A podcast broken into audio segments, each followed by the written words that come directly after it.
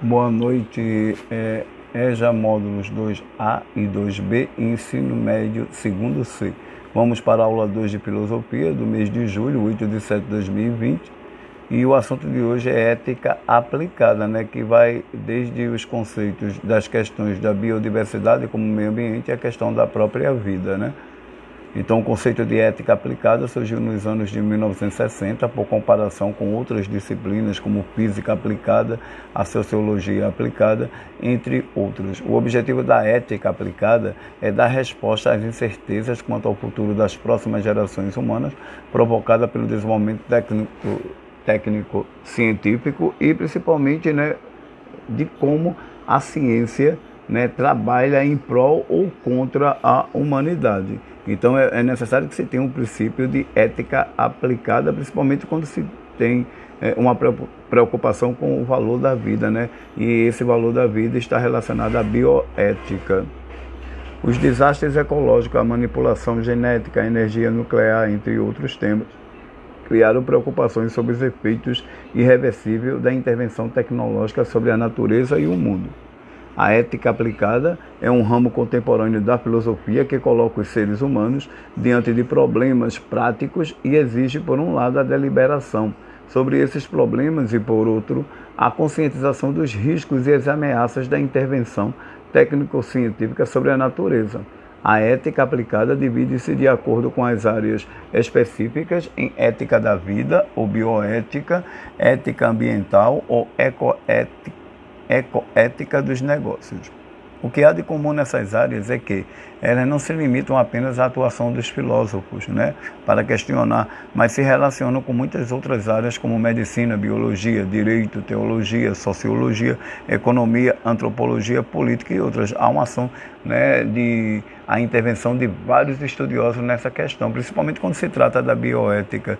Veja que nessa questão da bioética, né, é, se observa também a, a, preocupação com respeito à vida quando determinados familiares têm uma, uma pessoa que para no hospital e que possivelmente é, entra em coma e às vezes as os médicos né, preferem que desligue os aparelhos e possivelmente a família não quer, ou quando a família quer e que comete esse tipo de agressão à vida, mandando desligar os aparelhos, é, comete a chamada eutanásia. Né? E isso agride o princípio né, da vida, a questão, né, bate nessa questão chamada de bioética, ou seja, né, esse desenvolvimento técnico científico não pode decidir pelas vidas humanas, né? ela pode trabalhar em prol da vida humana, ela pode trabalhar em prol da humanidade, em prol do meio ambiente e nunca para destruir.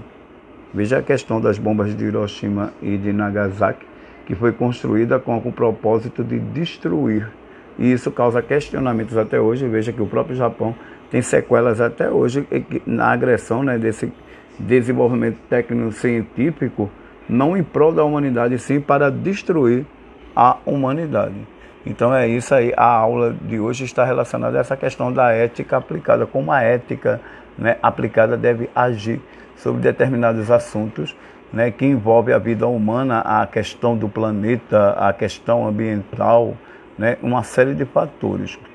Então, é, a, a, ética aplicada é um ramo contemporâneo da filosofia, né? É, contemporânea. O que há de comum nessas áreas é que ele não se limita apenas à atuação dos filósofos, mas também há vários estudiosos. Os princípios da ética aplicada é, é baseado em três princípios, né, que foram elaborados em 1978 nos Estados Unidos pela Comissão Nacional de Pessoas e Objetos da Experimentação Biomédica, que estabelece os parâmetros para a condução de experimentos. Os princípios são autonomia, beneficência, legalidade e justiça.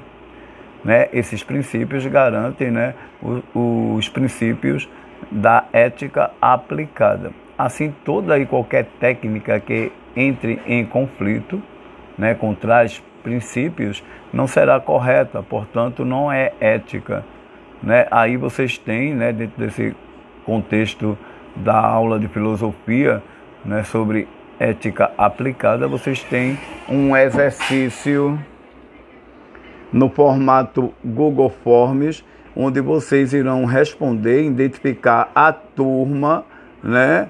Colocar o e-mail, ler o, o, o capítulo e irão responder o exercício. No final, vocês têm uma tecla chamada enviar. Vocês clicam no link, abre né, o Forms, responde e no final de responder tem enviar e manda para mim corrigir. Boa noite, agradeço aí e estaremos, aproveite o máximo, estaremos juntos na próxima aula. Até a próxima.